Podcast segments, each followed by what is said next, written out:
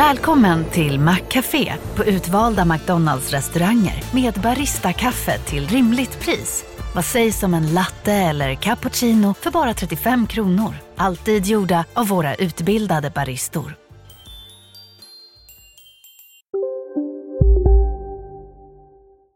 Hej och välkomna till Lisa läser. Det är jag som är Lisa. Och idag ska jag läsa Ett fall för Nalle. En morgon vaknade Nalle mycket tidigt. Solen hade ännu inte gått upp och dimman låg tät runt Nalles lilla hus. Nalle kände att han var hungrig. Mycket hungrig. Magen var så tom att den helt enkelt inte kunde sova mera. Nalle steg upp ur sängen och gick till skafferiet. Det var också ganska tomt, som när så på en ostbit, ett kokt ägg, en flaska med en liten skvätt hallonsaft och en skruvmejsel. Nalle la skruvmejseln i verktygslådan och dukade fram på det andra köksbordet. Inte mycket till frukost, men alltid något, tänkte Nalle. Han tuggade på ostbiten och tittade ut genom fönstret. Genom dimman skymtade grönsakslandet där de små plantorna just nu hade tittat upp ur jorden. I bikuporna väntade bina på att de första blommorna skulle slå ut. Sommaren hade bara börjat och det var långt kvar till hösten när bikuporna skulle vara fulla av honung, grönsakslandet fullt av grönsaker och skogen full av svamp. Inne i hönshuset sov Karin fortfarande på sin pinne. Kanske värper hon något ägg den här veckan också, tänkte Nalle och knackade hål på det kokta, kalla ägget. Fast hon börjar bli gammal, Karin. Jag skulle faktiskt behöva lite mera ägg. Jag skulle behöva lite mer av allt möjligt faktiskt. Nalle suckade. Till exempel skulle jag behöva pengar, funderade han vidare. För pengar kan man få allt möjligt. Inne i affärerna i stan finns massor med mat som man kan få om man har pengar. Och inte bara mat, många andra saker också. Varma filtar, porslinssaker, kikare, cyklar. Allt möjligt som man skulle kunna behöva eller som bara är trevligt att ha. Man skulle ha ett jobb, tänkte Nalle. Ett riktigt jobb som man kan tjäna pengar på. Men vad finns det för jobb? Nalle såg sig omkring i köket. Urmakare? Knappast. Inte med hans tassar.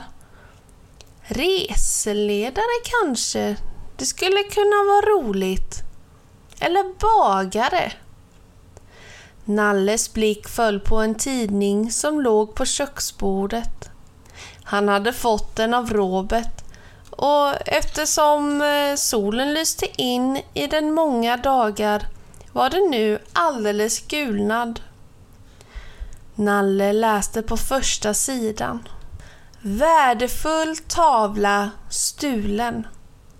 En värdefull tavla stals igår på konstmuseet i stan. Den är målad av den kände konstnären Gustav van Kock. Den föreställer två kossor bakifrån.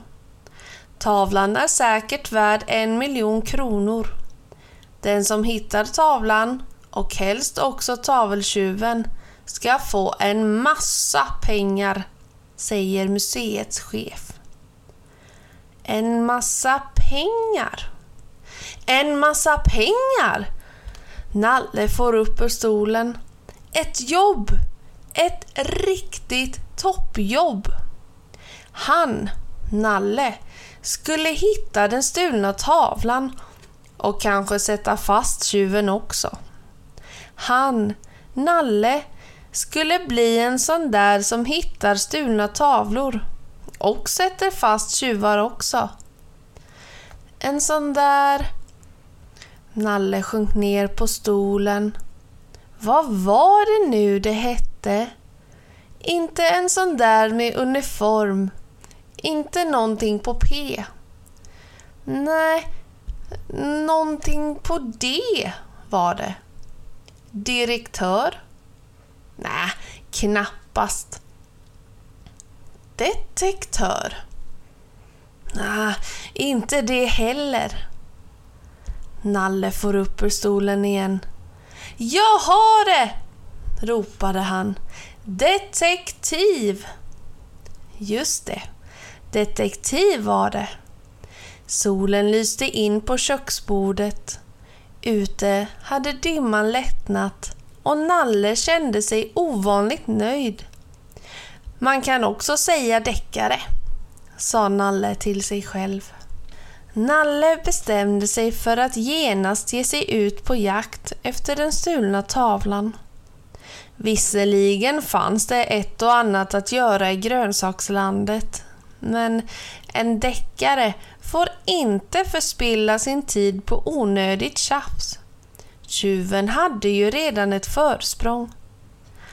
Konstmuseet låg inne i stan. Det visste Nalle. Även om han aldrig hade sett det. Vägen till stan var ganska lång och eftersom Nalle varken ägde bil, båt eller cykel fanns det bara ett sätt att ta sig dit. Att gå. Nalle började gå. Det var verkligen en vacker morgon. Solen sken och fåglarna hoppade omkring och sjöng i träden.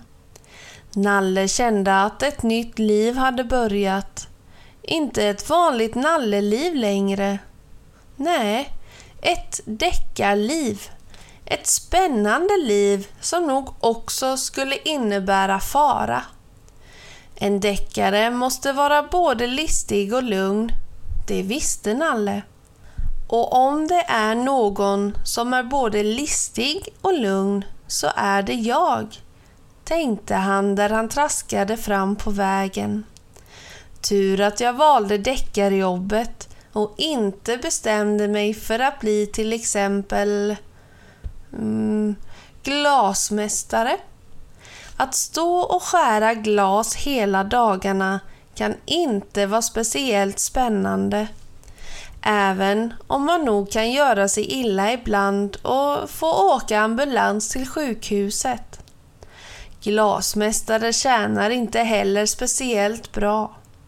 Deckarjobb däremot kan vara otroligt lönsamt. Särskilt om man hittar tavlor som är värda en miljon. Nalle tog av sig tröjan. Det började bli lite väl varmt i solen. Nu såg han kyrktornet i stan sticka upp bakom skogen. Det betydde att det bara var sådär fem kilometer kvar. Hade han haft pengar hade han förstås tagit bussen. Den körde förresten just förbi honom på väg till stan full med tanter och farbröder som skulle gå till posten och köpa kattmat i affärerna. Inte visste de att de åkte förbi en riktig deckare. En riktig deckare. Nalle funderade. Brukade inte riktiga deckare ha en viss utrustning? Själv hade han ingenting på sig. Men så vitt han kunde minnas av vad han hade läst och hört brukade deckare framförallt använda förstoringsglas. Förstoringsglas har man förstås för att kunna se bättre. Men vad var det man skulle se bättre? Fingeravtryck förstås, tänkte Nalle. Ett bra fingeravtryck kan vara ett ovärderligt spår. Ja, till och med ett bevis. Frågan är bara var man ska hitta de där fingeravtrycken. På stulna grejor såklart.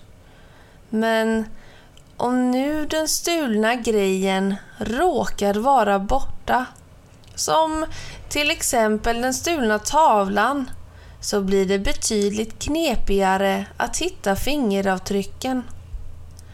Nalle suckade. Att vara deckare var minsann ingen semester. Det gällde att vara så listig som möjligt. Men eh, fingeravtryck kan också finnas på andra ställen. Till exempel kanske tjuven hade klättrat in genom ett fönster och satt sina fingeravtryck på fönstret. Det var mycket troligt.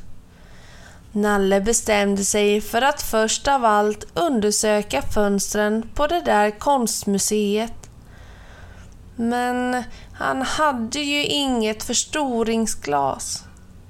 Förstoringsglas kostar pengar och det första han skulle göra när han fått sin belöning var naturligtvis att köpa sig ett riktigt förstoringsglas. Än så länge fick han klara sig utan. Vilken tur att nallar har så otroligt bra syn, tänkte Nalle och satte full fart mot stan. I stan var det liv och rörelse, fastän det fortfarande var tidigt på dagen. Nalle begav sig till torget som var omgivet av en stor kyrka, två varuhus och ett gammalt hus med en mycket stor port. Antagligen konstmuseet, tänkte Nalle. Men på porten satt en skylt där det stod Tingsrätten. Nalle såg sig lite villrådigt omkring. Att hitta ett helt konstmuseum borde ju inte vara en konst för en deckare. Först och främst måste han få tag i några ledtrådar. Nalle gick fram till en gubbe som stod i ett stånd och sålde äpplen, bananer, persikor och annan frukt. Har du sett till något konstmuseum? frågade han. Vad för något? Gubben såg förvånad ut. Ja, jag har hört talas om något postmuseum, men konstmuseum? Det tror jag inte finns något. Är det någon sorts matmuseum det? Konstmuseum, sa jag, sa Nalle. Nej, se konst, det har jag aldrig förstått mig på, sa gubben. Nalle gick vidare. På en bänk satt en dam i en svart klänning och åt plommon. Hon ser konstintresserad ut, tänkte Nalle. Men damen hade inte heller sett något konstmuseum. Och förresten, sa hon, så tycker jag att konst ofta är så förfärligt konstig och kladdig på något sätt, sa hon. Jaså, sa Nalle. Ja, jag vet inte mycket om konst jag heller, men jag är ju en nalle. Damen bara blängde på honom och spottade ut en plommonkärna. Nalle gick runt på gatorna och frågade alla han mötte. Men ingen visste var konstmuseet låg någonstans. Till slut mötte han en liten pojke som tydligen var på väg mot skolan. Konstmuseet, sa pojken. Det är klart jag vet var det ligger någonstans. Varför är det klart? frågade Nalle förvånat. Därför, där jobbar min mamma, sa pojken. Kom, jag ska visa dig, men fort, för skolan börjar om tre minuter. Pojken sprang före och Nalle skyndade efter. De sprang in på en gata. ut på en annan gata och in i en park. Där stannade pojken. Här är det. Där jobbar min mamma. Hälsa från mig om du träffar henne. Pojken sprang iväg och Nalle ropade efter honom. Hallå! Vad heter du då? Vem ska jag hälsa ifrån? Hälsa ifrån Håkan! ropade pojken till svar och försvann runt ett gathörn. Nalle gick mot huset som pojken hade pekat på. Det var ett stort och ganska lortigt hus med pelare framför och mellan pelarna stod det med lite konstiga bokstäver Öppet. Inne i konstmuseet var det högt i tak och stengolv som kändes kalla till och med för Nalles pälsklädda tassar. I en glasbur satt en dam och stickade. Eftersom hon inte verkade intresserad av nallar gick Nalle förbi henne och in i nästa sal. Här fanns det konst. Eller rättare sagt tavlor. Aldrig hade Nalle sett så många tavlor på en gång. En del var stora så att de nästan täckte en hel vägg. Nalle måste stanna och titta. Han glömde nästan bort att han var där i jobbet. En tavla var väldigt fint målad. Den föreställde en massa mat som såg alldeles verklig ut. Lökar och äpplen och korvar och så en del andra djur som låg slängda lite här och var. Det såg lite läskigt ut, tyckte Nalle, men gott. Nalle kände att magen fortfarande var ganska tom trots sin frukost. Nu måste han sätta igång och jobba för att tjäna pengar. Men i nästa sal måste han stanna och titta igen. Där hängde det verkligen en häftig tavla. Tre fläskiga damer badade i en stor snäcka. En av dem hade en bebis i famnen och bakom dem stod en ängel som viftade med ett svärd. På en äng längre bort betade några kossor som också var ganska stora. Ja, kossor var det. Nalle gick vidare. Nu gällde det att hitta några spår och ledtrådar som skulle leda till den stulna tavlan. Så vitt Nalle kunde se var det en lätt match att ta sig an det här konstmuseet även om man inte använde sig av den vanliga ingången. Fönstren var stora och vette mot parken, som säkert var dåligt upplyst om nätterna.